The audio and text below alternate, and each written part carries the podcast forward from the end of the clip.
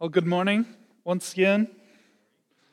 Uh, so we're going to still be in 1 Peter, so we'll be in 1 Peter chapter 2. And you can go ahead and turn there. We'll read from there in just a moment. Um, but I wanted to start out this morning uh, to kind of ask the question you don't need to raise your hands, but who has ever been rejected from something?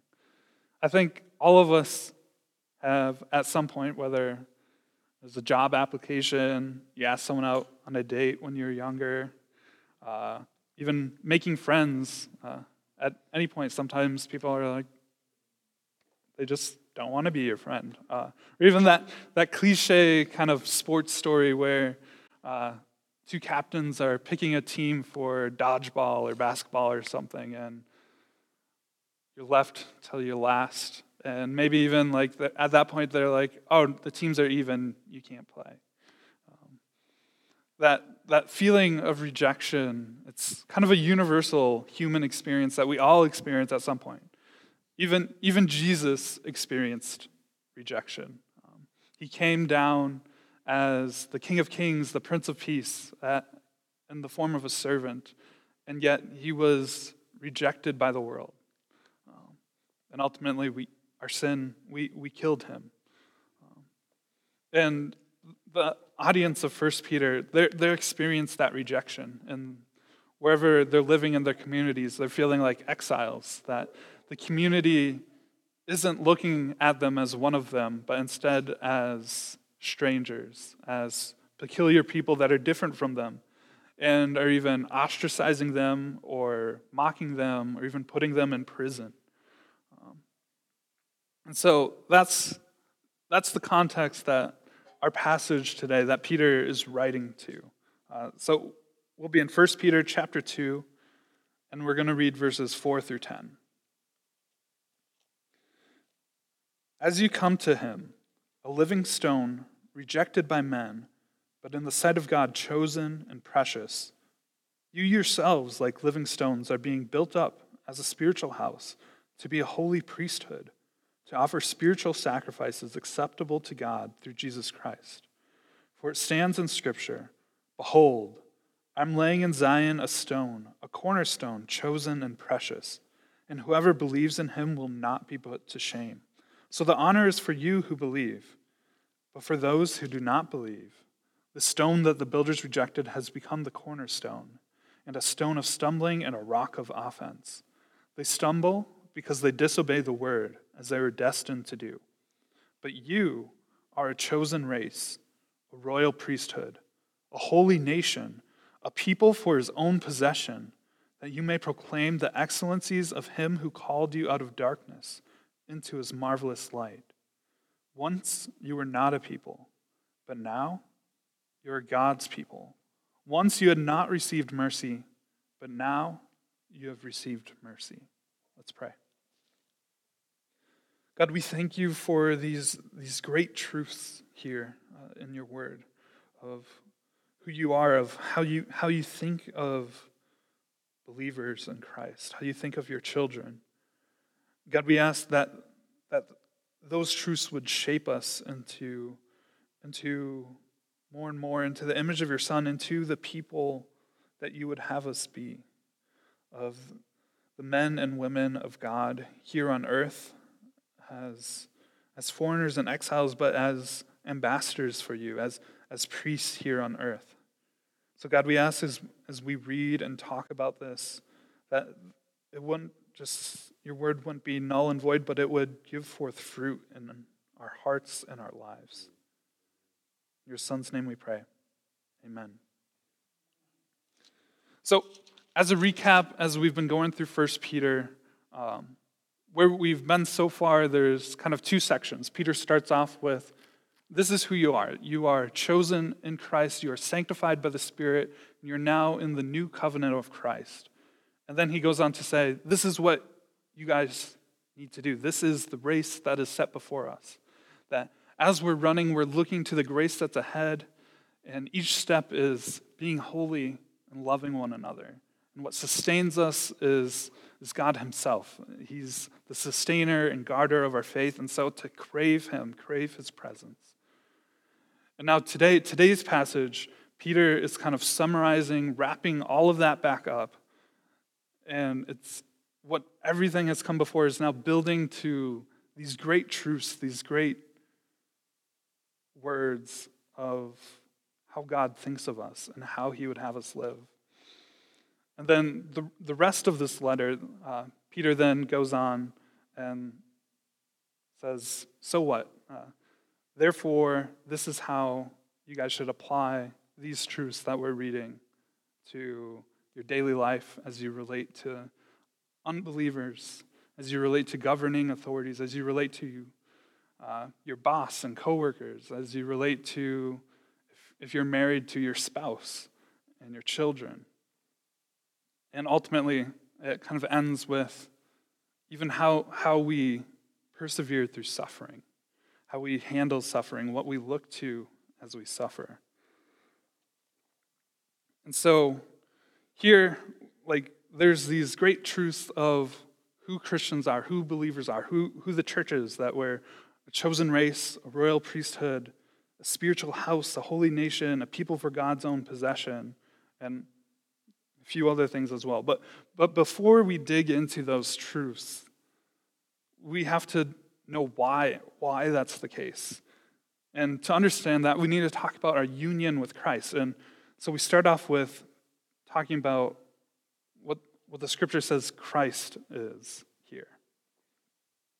So when we look at what the verses here say about Jesus, it starts off with saying he's rejected by men.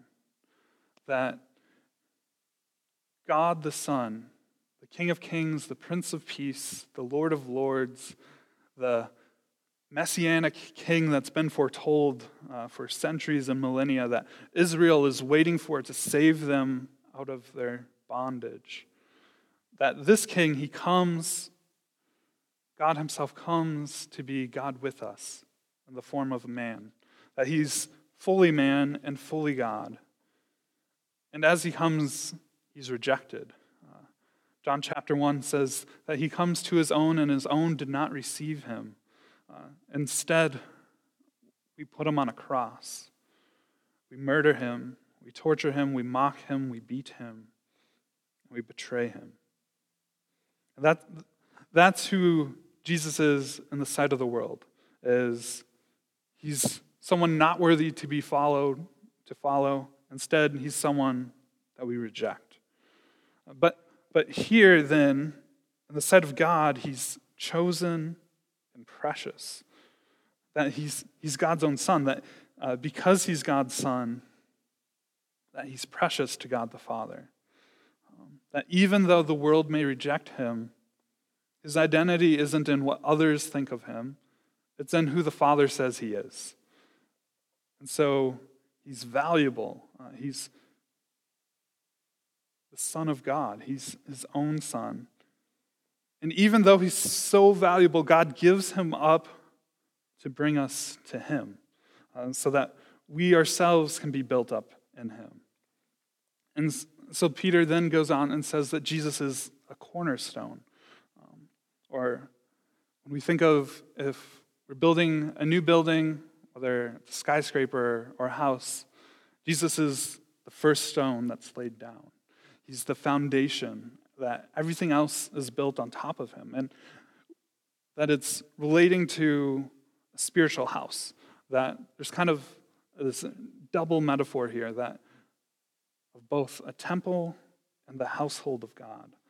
That Jesus is the foundation of the temple. The temple in scriptures where God would come down to be with men and women of God, where he'd accept their sacrifices and offerings, and that's where his presence was. That's where he was with his people. Uh, so it started off with the tabernacle in the wilderness, where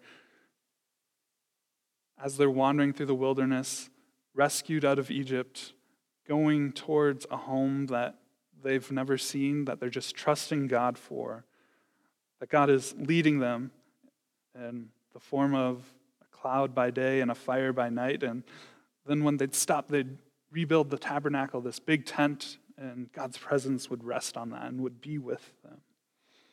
And then when they finally, Joshua leads them into the land, and they eventually take it over, and then eventually a king comes along and builds him a house because they think that they're finally there. They're finally at the place they've been looking for. And so they build a temple.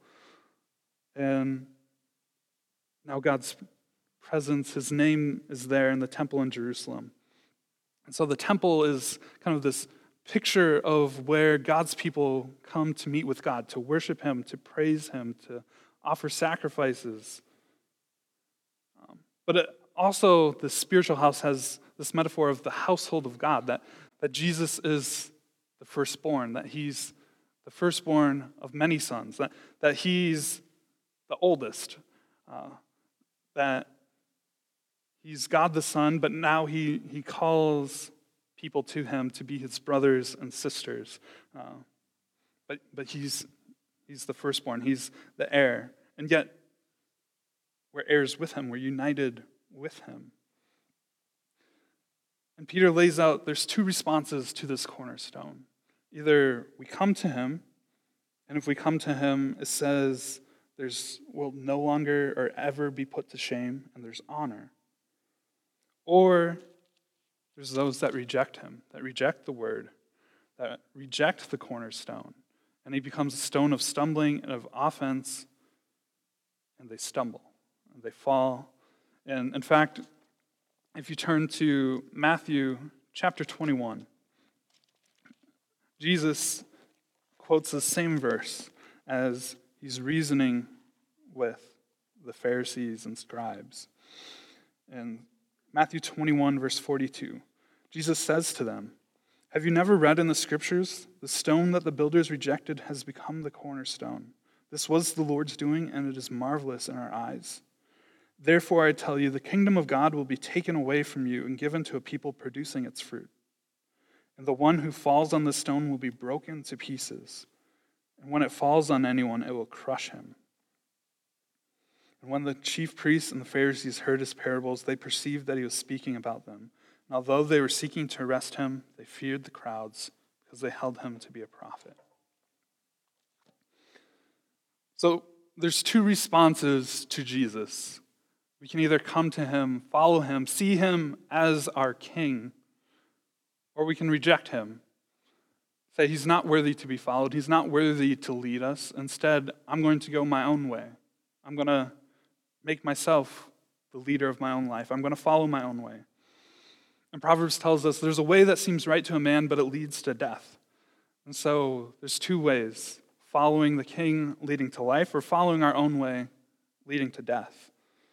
And so that's kind of, as we're reading, that's the first thing we need to think about is are we following after him? Are we choosing life or are we choosing death?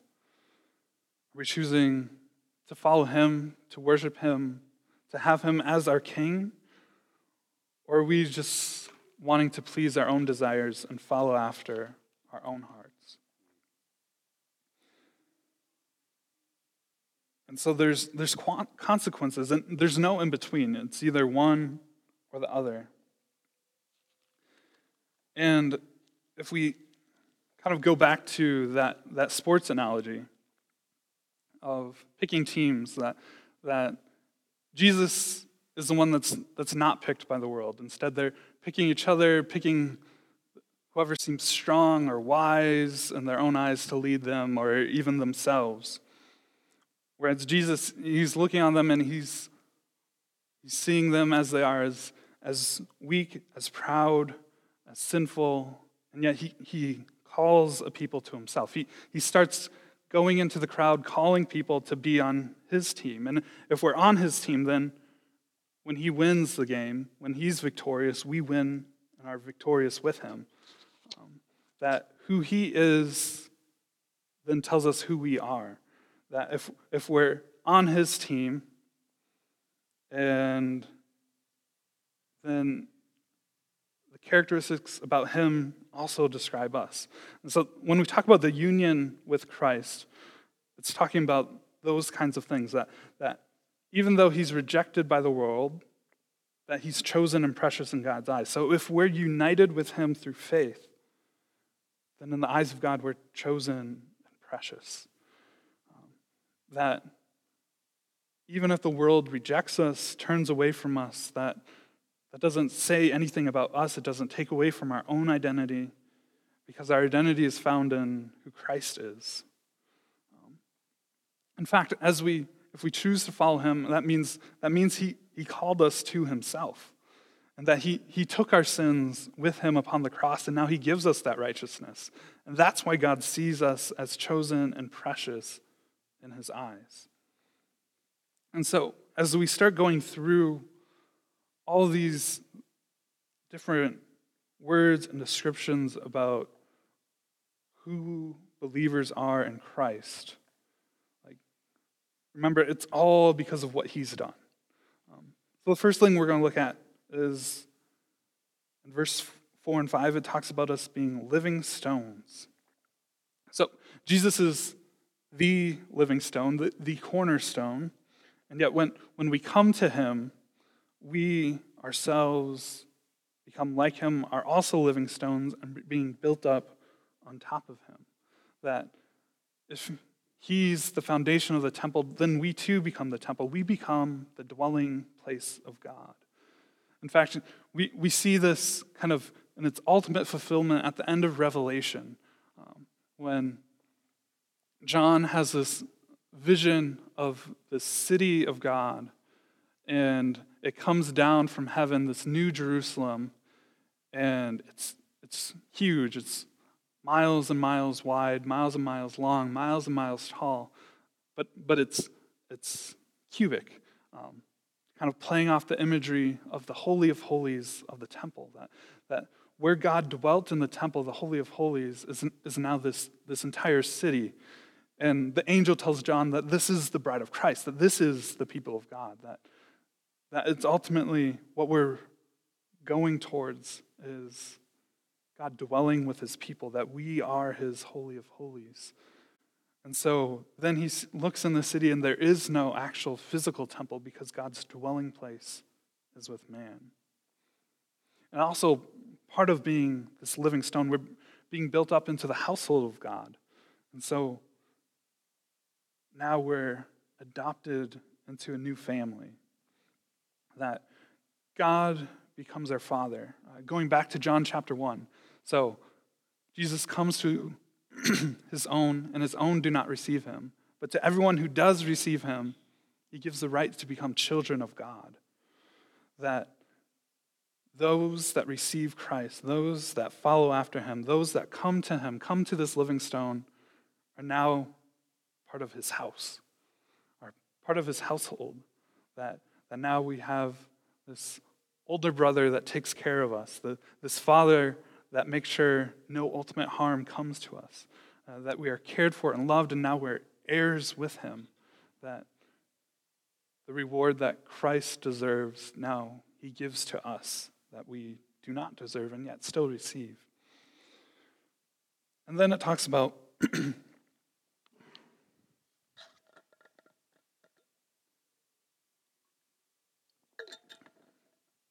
it talks about how in this the spiritual house that we're a holy priesthood. And so, kind of, when we come to that, we need to make sure we know what it means uh, to be a priest. Because um, we, we all have different ideas depending on our background uh, of what a priest is. Um, so, just to kind of define a priest, a priest is someone that's set apart to devote their lives to God, to serve Him, and then also to be a mediator of his presence to others. Um, and so, if we think back to the Old Testament, the, the Levites were set apart. They're, they're, they didn't have to work or farm or till the land. Instead, their job was to serve him, serve him and the tabernacle and eventually the temple, uh, to take the sacrifices that people would offer and bring those to the altar. But then also, uh, the job was also to teach the people, to, to be God's presence for them. Um, that they would point the people, or they were supposed to point him, point them to God, to, to the covenant that he had made with his people. Or even further back to the Levitical, than the Levitical priesthood, we, we have Melchizedek, um, who Abraham wins this big battle, and so uh, this, this king of Salem, uh, who's also a priest, he comes and Abraham brings the tithe to this priest. Uh, and, and so, who the priests are, that they are God's representatives. They are those that devote their entire lives to serving God and to pointing others to Him. And so, if we're, we're a holy priesthood, holy again, uh, it means set apart. And so, we are set apart to serve God. It talks about then we offer spiritual sacrifices acceptable to God because Jesus has fully paid the debt of our sin. Um, that there aren't any more animal sacrifices that we have to offer to just cover our blood and then offer it again and offer it again and offer it again. Instead, he offered this one time sacrifice, and he himself is the high priest, and we ourselves are under him. Um, and so, when it talks about offering spiritual sacrifices acceptable to God, it's our entire lives.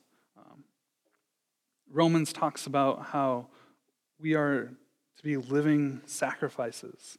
Um, and it's building off of kind of our original purpose in the garden when God made mankind, he told them to be fruitful and multiply and to fill the earth.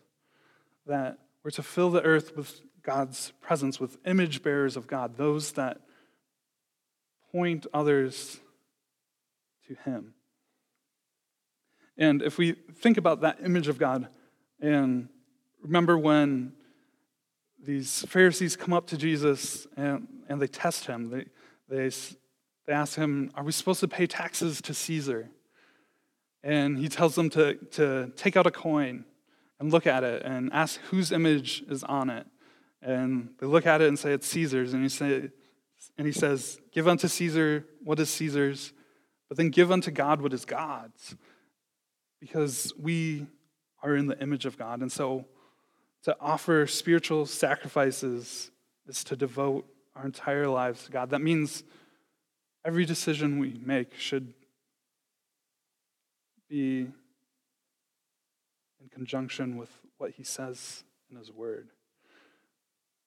That it should be to glorify him. How we spend our money, how we spend our time,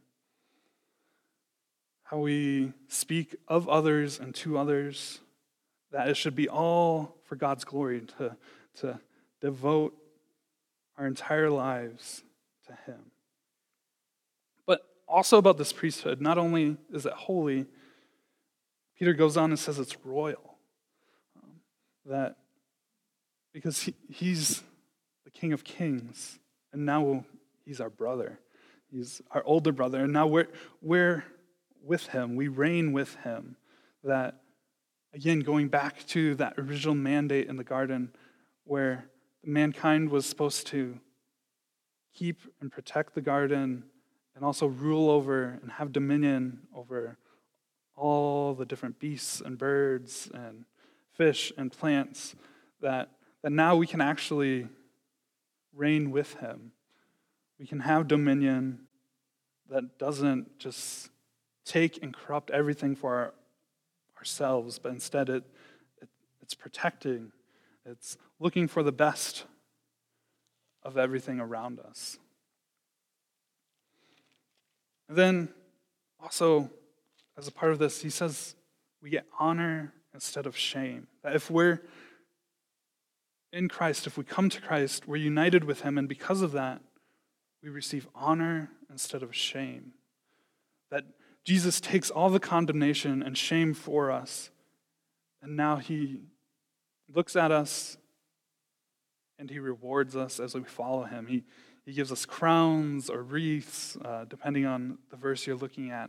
But ultimately, if we follow after him, he looks at us and says, Well done, my good and faithful servant. That God looks at us and is proud of us because of what Christ has done. that he takes our shame and instead gives us honor.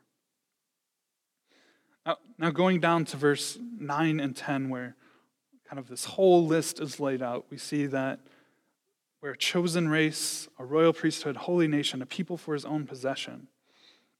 That when it talks about this, this chosen race or holy nation, that Peter is building off of what God told Israel, that, that they were chosen, that they would be God's holy nation, that through them all the other nations of the world would be blessed. That now Peter's saying that those in Christ are now united into the people of God, are grafted in, and now it's not just the Israelites, but it's every tribe, tongue, nation, background, culture, anyone who comes to Christ are now part of the people of God. That this, this chosen race of God isn't a certain kind of people, it's a new kind, it's a new humanity that's made up of all kinds and different kinds of people. Um, and we're a holy nation uh, that if we're in Christ, if we're united with Him, He's our King. That ultimately, even if whatever nation we're in, like back here, they were in the Roman Empire. Um, and Peter goes on and says, hey, even though we're, we have a new king, we still honor the emperor. Um, but even if the Roman Empire should fall, that doesn't mean we're lost or without a nation. Instead, we're part of the kingdom of God.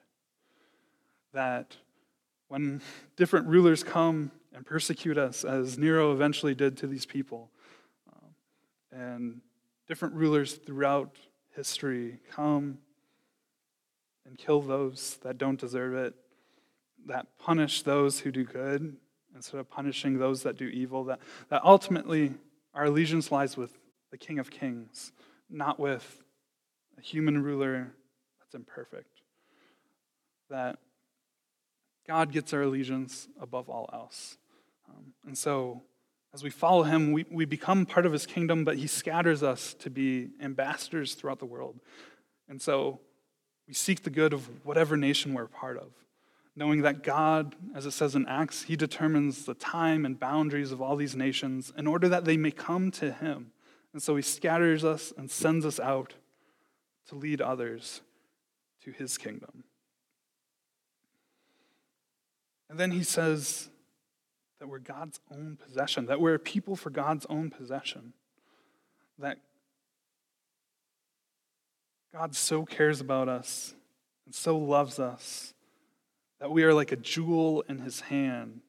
That if you think of like the best thing possible in the world that maybe your heart desires, even though it shouldn't, uh, whether it's like some elaborate, fancy jewel that you hold up to the light and you turn it and it has all these different colors and you turn it slightly and you see something else that's beautiful. That we're like that in his hands. That, that we are his own possession that is precious to him. And that once we were far off, but now we're his. Once we were not a people, but now we're God's people. Once we had not received mercy, but now we've received mercy because we're united with Him. Because when we come to Christ, we're united with Him. And then he also says that we were in darkness, but now we're in this marvelous light. That we were once part of the kingdom of darkness, but now we are part of the kingdom of light.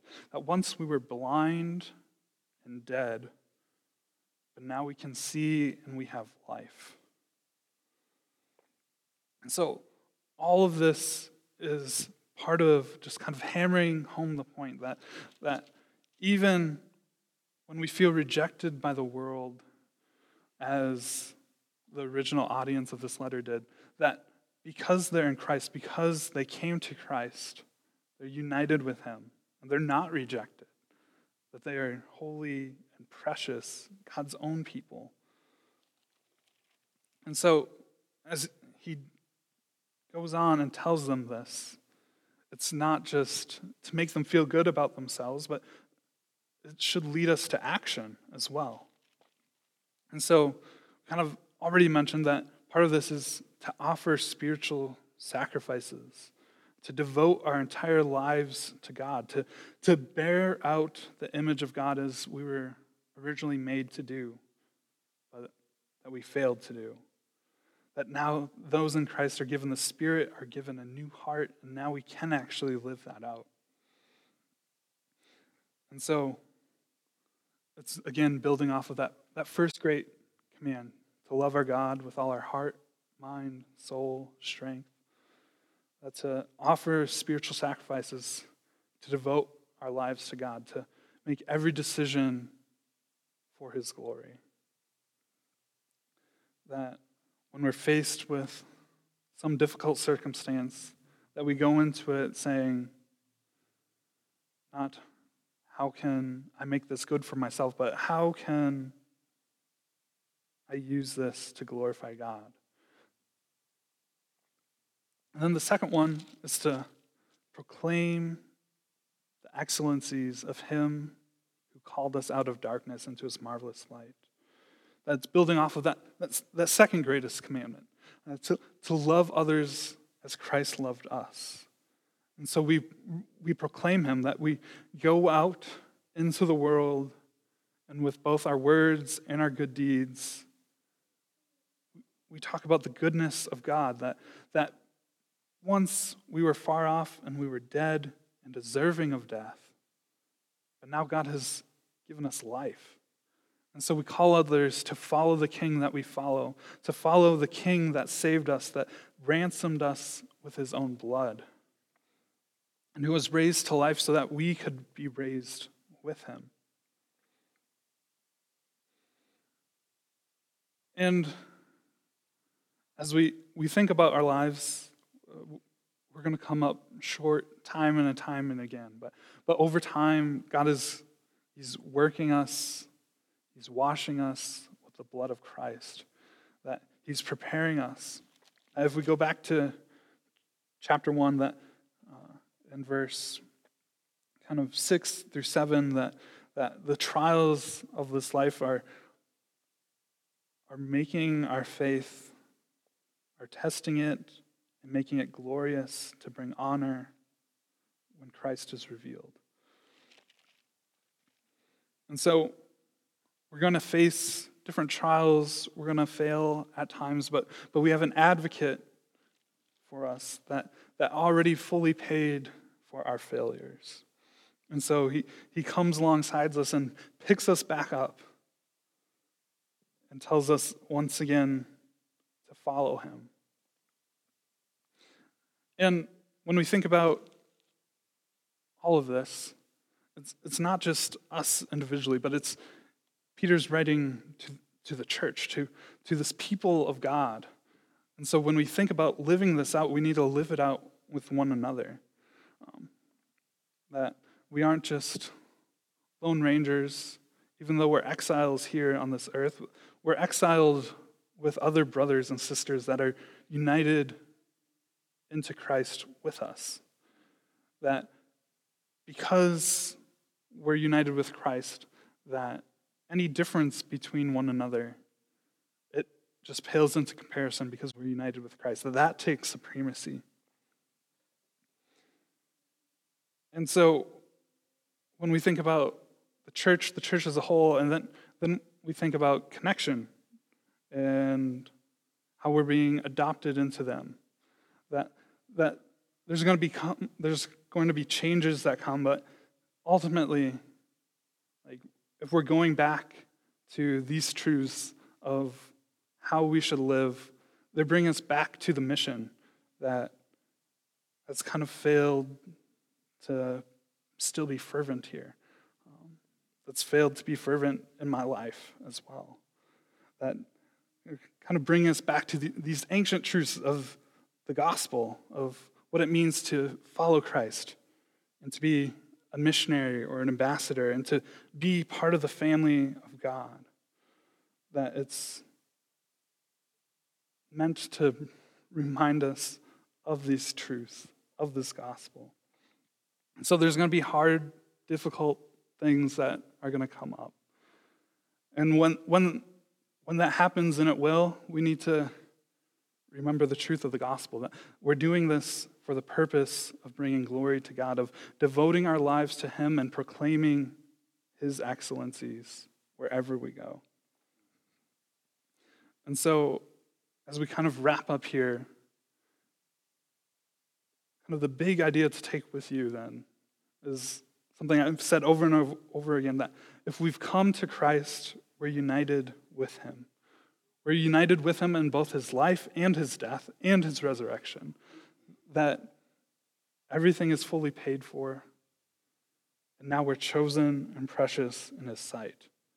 And so when we feel dejected because we've been rejected by the world, that we come back to here and know that we're chosen and precious to God. Let's pray. God, help us to see these truths. Help us to know even more clearly the bounds and height and depth of your love for us. God, let, let that shape us and form us um, as you wash us in your blood of your Son. God, let that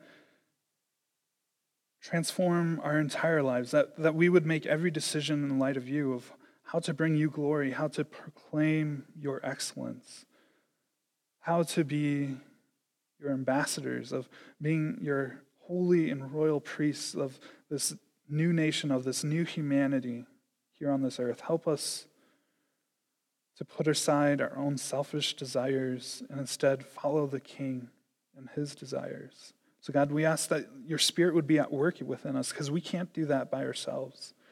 We need you to constantly renew us and remind us. So, God, we ask for your Spirit to be poured out in even greater measure each and every day in us. And God, help us to point each other again and again back to the truth of the gospel. In your Son's holy and precious name we pray. Amen.